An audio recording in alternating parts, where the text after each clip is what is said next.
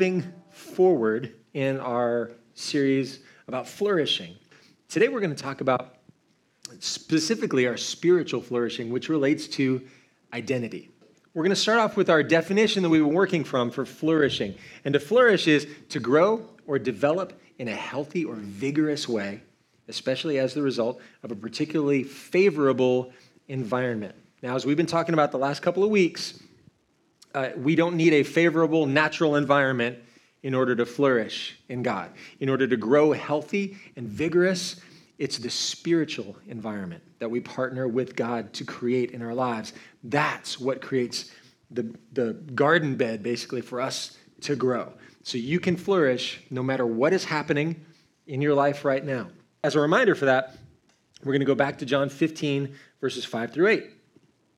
Jesus uh, said, I am the vine, you are the branches. If you remain in me and I in you, you'll bear much fruit.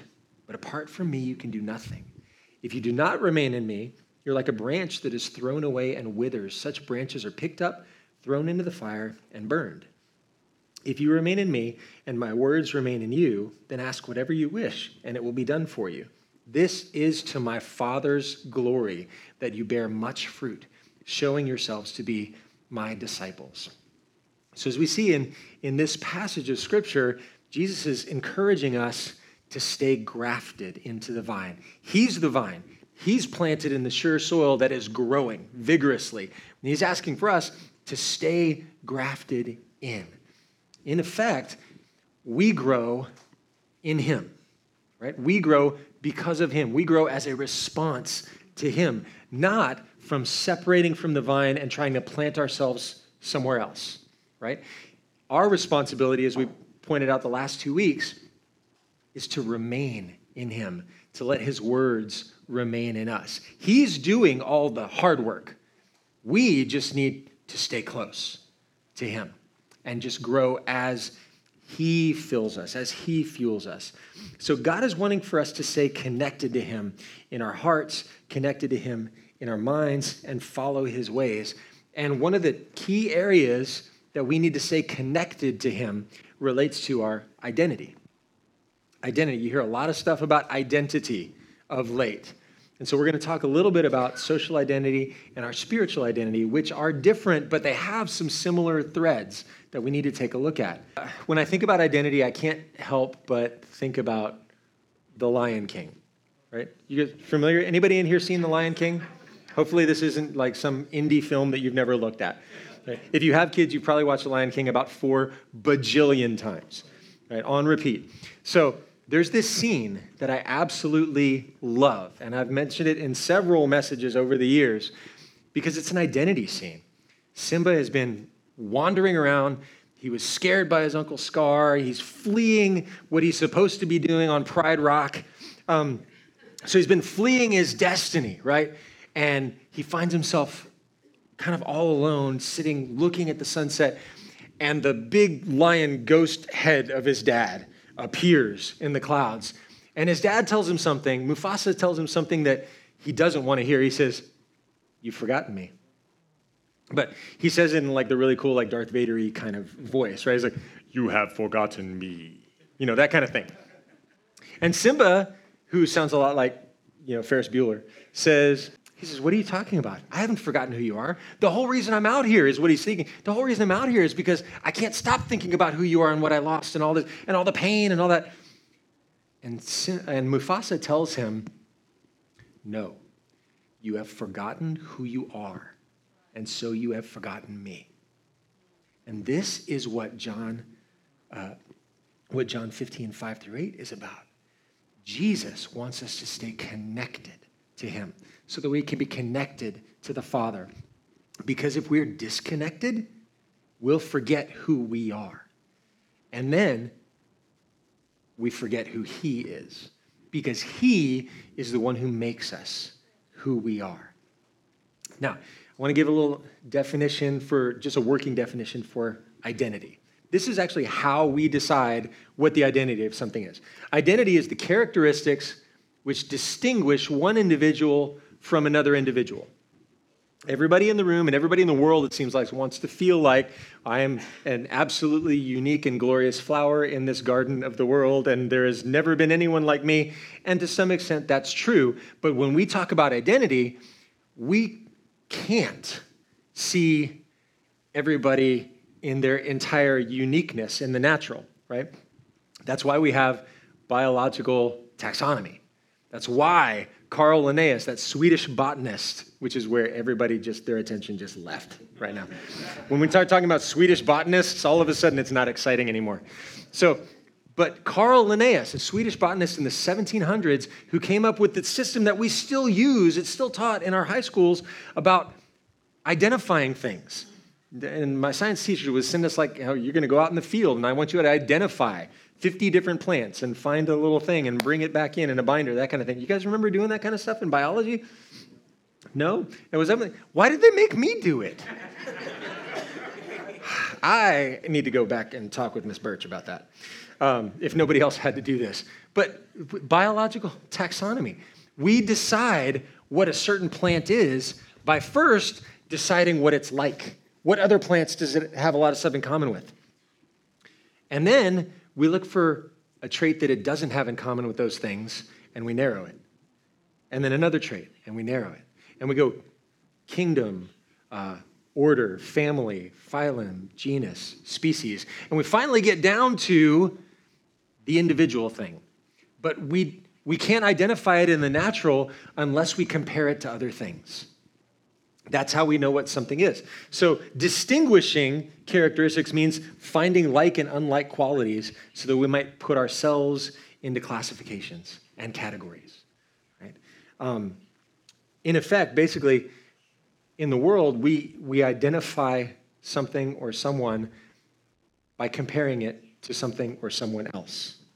And that's how we know who this is, because we know what they have in common with that and how they're alike and how they're not alike. So when you get right down to it, the question, the identity question, who am I? It's not really about who am I. What we're really asking is, who am I like? Who am I like? Who do I have stuff in common with? That's really at the heart of the identity question, right? And so I want to talk first very briefly about social identity, because this is the identity that we tend to gravitate towards in the world. Social identity. There is a paper that was written by a couple of psychologists called Social Identity Theory. And they said this social identity is the self that's shown to other people. This is the part of ourselves that we use to create an impression, to let other people know who we are and what they can expect from us. Social identity contains elements that are socially observable, publicly available, outward expressions of the self. In a word, what you hear in media all the time now, social identity is your brand. Social identity is your brand. Every celebrity now has a brand, right? They have certain things that they agree, oh, I think I want to stand for this. I want people to see me as this, so I'm going to endorse this product. I'm going to go on this talk show. I'm going to go to this party with these celebrities. I'm going to do all of these things so that when somebody sees my social media feed, they understand what I'm about. They understand what my brand is and what use I am and what things I'm doing, right? So we all, to a certain extent, try to create a brand for ourselves. We all have a social identity. And that social identity is a story that we create about ourselves, and we do it to achieve a specific result. Like, and, and, and we all do this in, in certain ways, right? We, all, we do this on social media. There are certain things that we don't post because we don't want somebody to see me doing that. You know, there are certain things that we don't say because we don't, we don't want to be seen as someone who would be offensive to someone else. It's not necessarily a bad thing to curate the way that we interact with other people. But the heart of it, though, is uh, I want to get to something that uh, this branding consultant, Marty Neumeier, said this. He said, Branding is the process of connecting good strategy with good creativity. Good strategy with good creativity, which means that when we're creating a social identity, we're creating a brand, we're using our own ingenuity and our own decisions to det- for other people to determine who we are and who we are like. Our social identity is a personally curated impression. It's based on what we think people are going to want, what's acceptable to the world, what things are desirable, what things are celebrated in the world. And it focuses us on this idea that what we do is who we are. And that's not the way that our true identity is formed. In the world, what value do we have? What are we adding? What are we doing? What's our job? What's our occupation? What groups do we belong to? What's our family relationships? What's our history that everybody can see? And we feel like, well, what we do, that makes up who we are. But that's not what our spiritual identity is. And we have to unlearn that. We have to unlearn that so we stop focusing on the self. Now, I want to start talking about our spiritual identity. But our spiritual identity operates off the same basic question, right? And that question is this the question of who am I is really more of a question of who am I like? Now, when we're creating a brand, we look to other people, other organizations, other things that we see as favorable, and we base our brand on those things. That's who I'm like. But in the spirit, our spiritual identity, the answer to that question, who am I like, for the believer is who? Jesus. Yeah. By the way, if you're ever in church and they say, What's the answer? Just say Jesus, because it's probably the answer. Right? You can always be safe just saying, Jesus. But for the believer, the answer to that question is who am I like? Is Jesus. Notice I didn't say the answer should be Jesus. Not should be. If you have accepted Christ, then the answer for you, who am I like, is Jesus right now. Whether you think you're walking in that or not, whether you think you look like Jesus or not, your identity when you're a believer is found in Jesus. That is who you are. That is the spiritual identity that you have. As an adopted son or daughter of God, your identity is found in Christ. You are now like him. That identity is active and it is present in your life right now. And it's not something that you have to work or strive to achieve, it's something that's happening in you right now.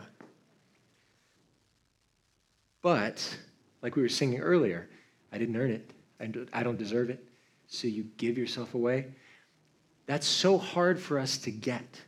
It's hard for us to remember to surrender into something and to let go of trying to prove ourselves, trying to impress God, trying to work our way into His good graces. We don't need to do that. We don't need to do that. Uh, John wrote about this in something we read actually just a couple months ago 1 John 3 1 through 3. What a marvelous love the Father has extended to us. Just look at it. We're called children of God. That's who we really are. But that's also why the world doesn't recognize us or take us seriously, because it has no idea who He is or what He's up to. But, friends, that's exactly who we are children of God. And it, that's only the beginning. Who knows how we'll end up? What we know is that when Christ is openly revealed, we'll see him, and in seeing him, become like him. If you have accepted Jesus, you have seen him. You have seen him. And in seeing him, you have become like him. In the eyes of the Father, when, when God is looking at you, regardless of what you just did right before you walked in the room and I said this, right? Or what you just thought, or whatever, when, when God looks at you, you are in Christ. And so who he sees is Christ. When he looks at you, he sees Jesus because you said, Yes, I want to be found in you, Jesus. And that's really freeing, but it's also very hard for us to get because we like to make sure that we're doing stuff to earn it. Uh, 1 John 4, 16 and 17 says, We have come to know and have believed the love which God has for us. God is love, and the one who remains in love remains in God, and God remains in him.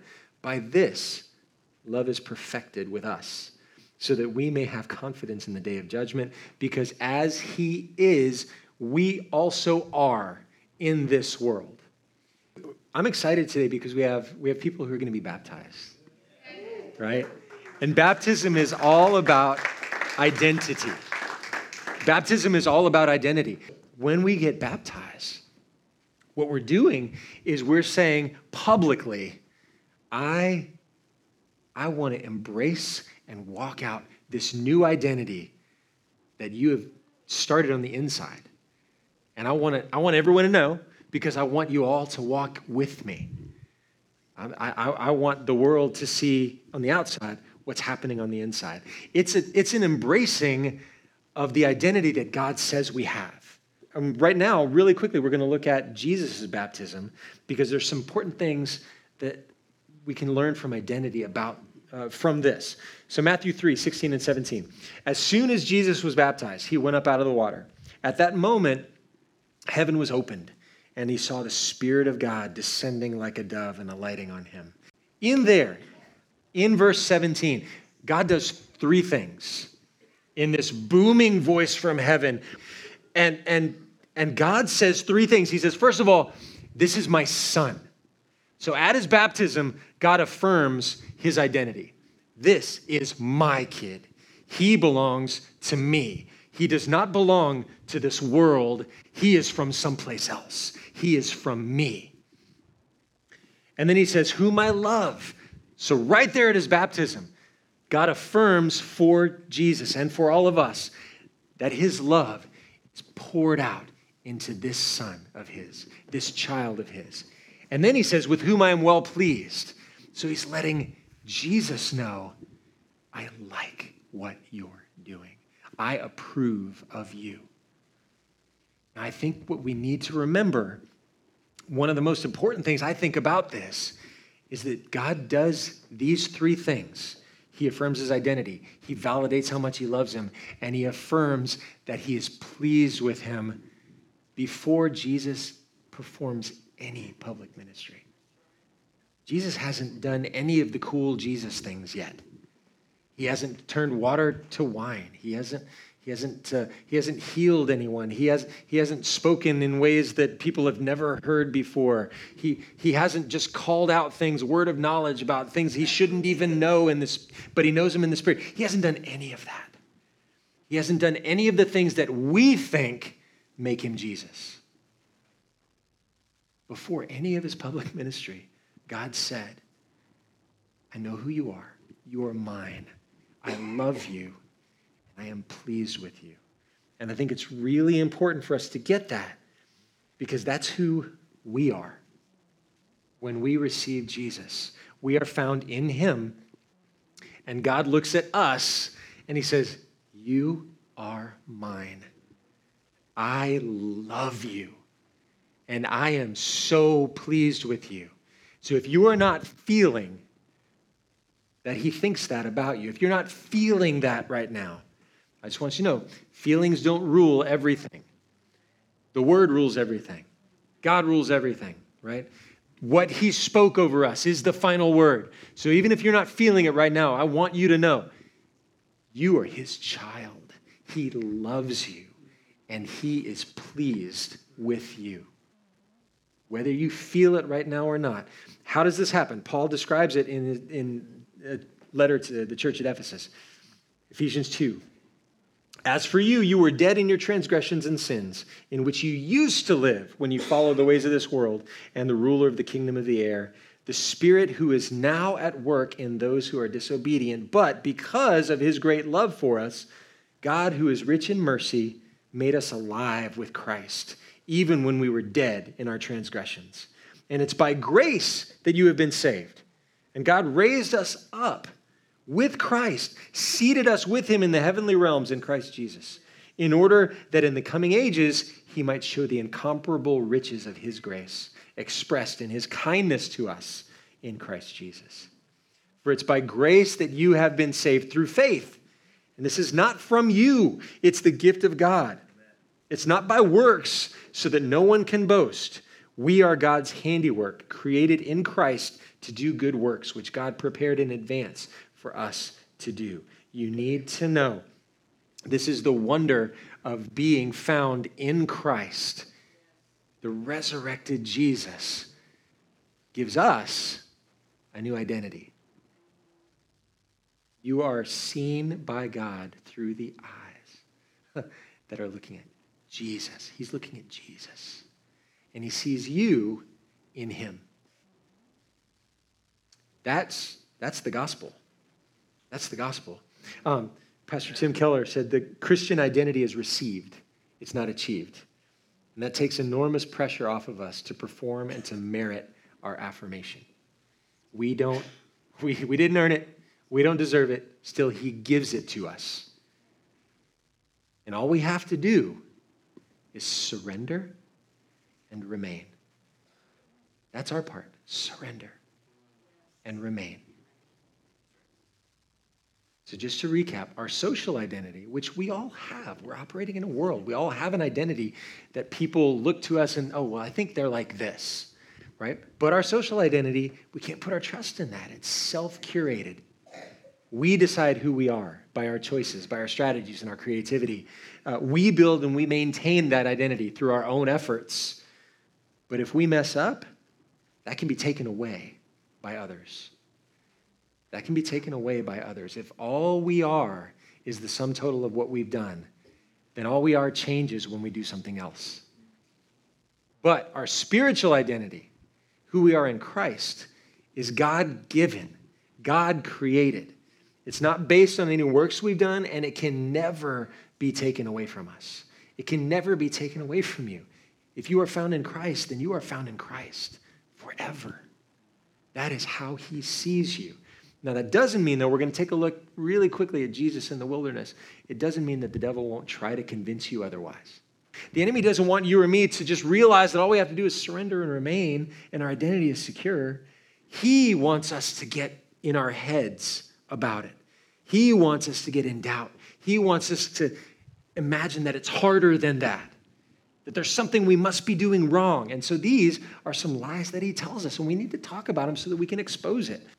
Matthew 4, verses 1 through 4. Jesus was led by the Spirit into the wilderness to be tempted by the devil. After fasting 40 days and 40 nights, he was hungry. Right? Yeah, that makes sense. The word does not lie. You know, he was hungry.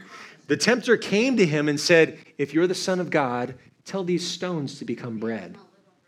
Jesus answered, It is written, Man shall not live on bread alone, but on every word that comes from the mouth of God.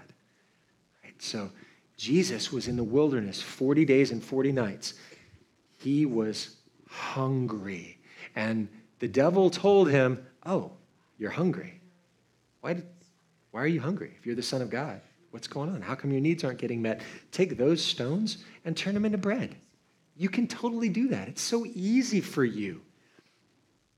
Line number one that the devil will try to convince us of is that God doesn't love us enough to provide for us that somehow we're not measuring up in this relationship, and so he's going to punish us by withholding.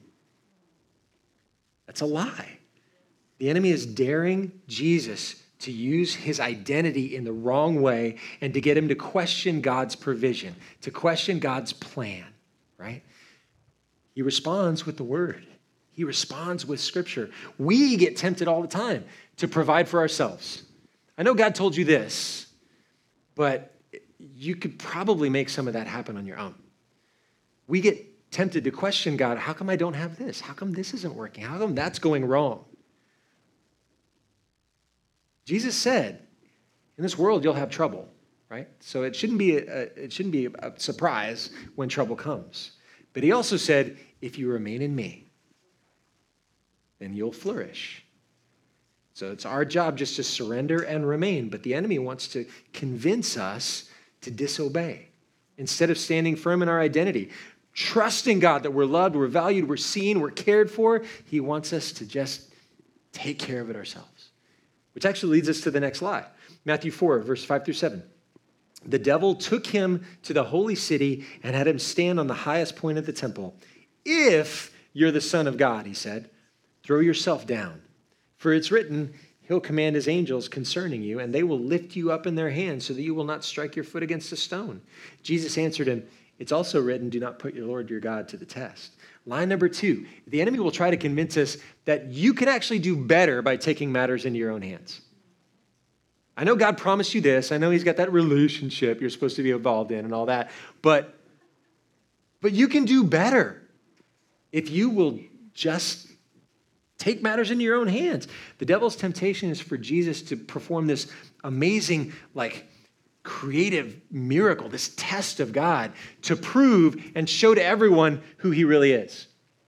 The thing about your identity in Christ is that you don't have to prove it to anyone. It just is. To try to prove it to someone means that we're operating in pride. I don't need to prove to anyone that I'm a child of God. I just need to surrender and remain and let Him take care of that department. Right? In the same way, we have to choose not to act out of pride for the sake of impressing other people. We're tempted to do it all the time. We got to choose to just be who He says we are and then rest in the love that He has for us. Surrender and remain. So, Matthew 4 8 through 11. Again, the devil took him to a very high mountain and showed him all the kingdoms of the world in their splendor. All this I'll give to you, he said, if you will bow down and worship me. Jesus said to him, Get away from me, Satan, for it's written, Worship the Lord your God and serve him only. And then the devil left him, and angels came and attended him. This lie is very much like one of the lies that we were talking about last week. Lie number three is that you can have all the reward without honoring the relationship. The enemy is always trying to make us take a shortcut. He's telling Jesus here, I have a way where you can be Lord over all the things of the earth without going to the cross. You don't have to do all that stuff the Father is going to make you do. I can give it to you right now. Boy, that sounds like a raw deal. That sounds like deception, doesn't it? You can have everything that God promised without doing the things God said. The same temptations apply to us. We have to understand there are no shortcuts in the kingdom of God because there are no shortcuts to relationships. You ever tried to get a relationship going like really deep without spending time? Doesn't happen. Doesn't happen. How do you spell relationship? T I M E. That's how you spell it. That's what it takes. There are no shortcuts to relationship. And so there are no shortcuts in the kingdom. You are loved by God beyond measure. You are seen by the Father. you, you are His beloved. You are beautifully and fearfully and wonderfully made. You carry the authority of Jesus because you are found in Him. That's who you are. That's who you are. And if we ever forget that, I'm going to share three things very quickly before we close. These are some practices to remember your identity in Christ. Number one, know the scriptures. Know the scriptures. That's why I put them in that list for you to save. That's why Jesus, in, in that uh, temptation in the wilderness, that's why he didn't answer the devil with anything except the word. He said, Oh, by the way, uh, the word says this. So he knew. He knew who he was. He knew what had been spoken over him. And so when the lie came, he was ready because the scriptures reveal who God is and they reveal who we are in Christ. And if we ever forget that, we need to study, but we need to ask the Holy Spirit who promised that he would remind us of everything that God ever said to us. So that's number one practices to remember your identity. Uh, number two, worship God. Worship God. If you're ever having a crisis, you're forgetting who you are, who He is. You've forgotten me, or you've forgotten who you are, and so forgotten me. That whole Mufasa moment. If you're ever in that, just begin to worship Him, and He will remind you. Because when we worship Him, we put God in His proper place. And when we put Him in His proper place, everything else is put in its proper place, including ourselves and our perception of who we are. So, when we're in crisis mode, worship. When you're on the mountaintop, worship, because it will keep us rooted in the truth of who He is and who we are in Him. It gives us proper perspective. Amen. And the third thing is what we're doing right now remain in community. Remain. Surrender, remain. Part of remaining is remaining in community. If I forget who I am and you see it, please tell me who God says I am. Because I'm I need to know. If you're recognizing it, I probably need to know because I've forgotten. And if I see you flailing around and like, I, I don't know if they remember what God said about them, I want to tell you. But we can't tell each other if we're not around each other. We can't encourage one another if we're not around each other. So remain in community. And that's not just in this church, remain in communities of believers who can build you up. And then in those communities where it's a mixed group and there's people who don't know him yet, you be the one who encourages. You be the one who reveals what God says about us. You be the one who's willing to see who they really are and affirm that for them because they may not be hearing it from anyone else. You may be there just for that purpose. Now, our social identity reinforces for us that what I do makes me who I am. What I do makes me who I am, gives me value. Our spiritual identity, we recognize He makes me who I am, and that inspires all that I do. We don't know who we are in isolation. So it's important for us to belong to a group of people who can walk with us, affirm our spiritual identity, and encourage us to grow in Christ. Thank you.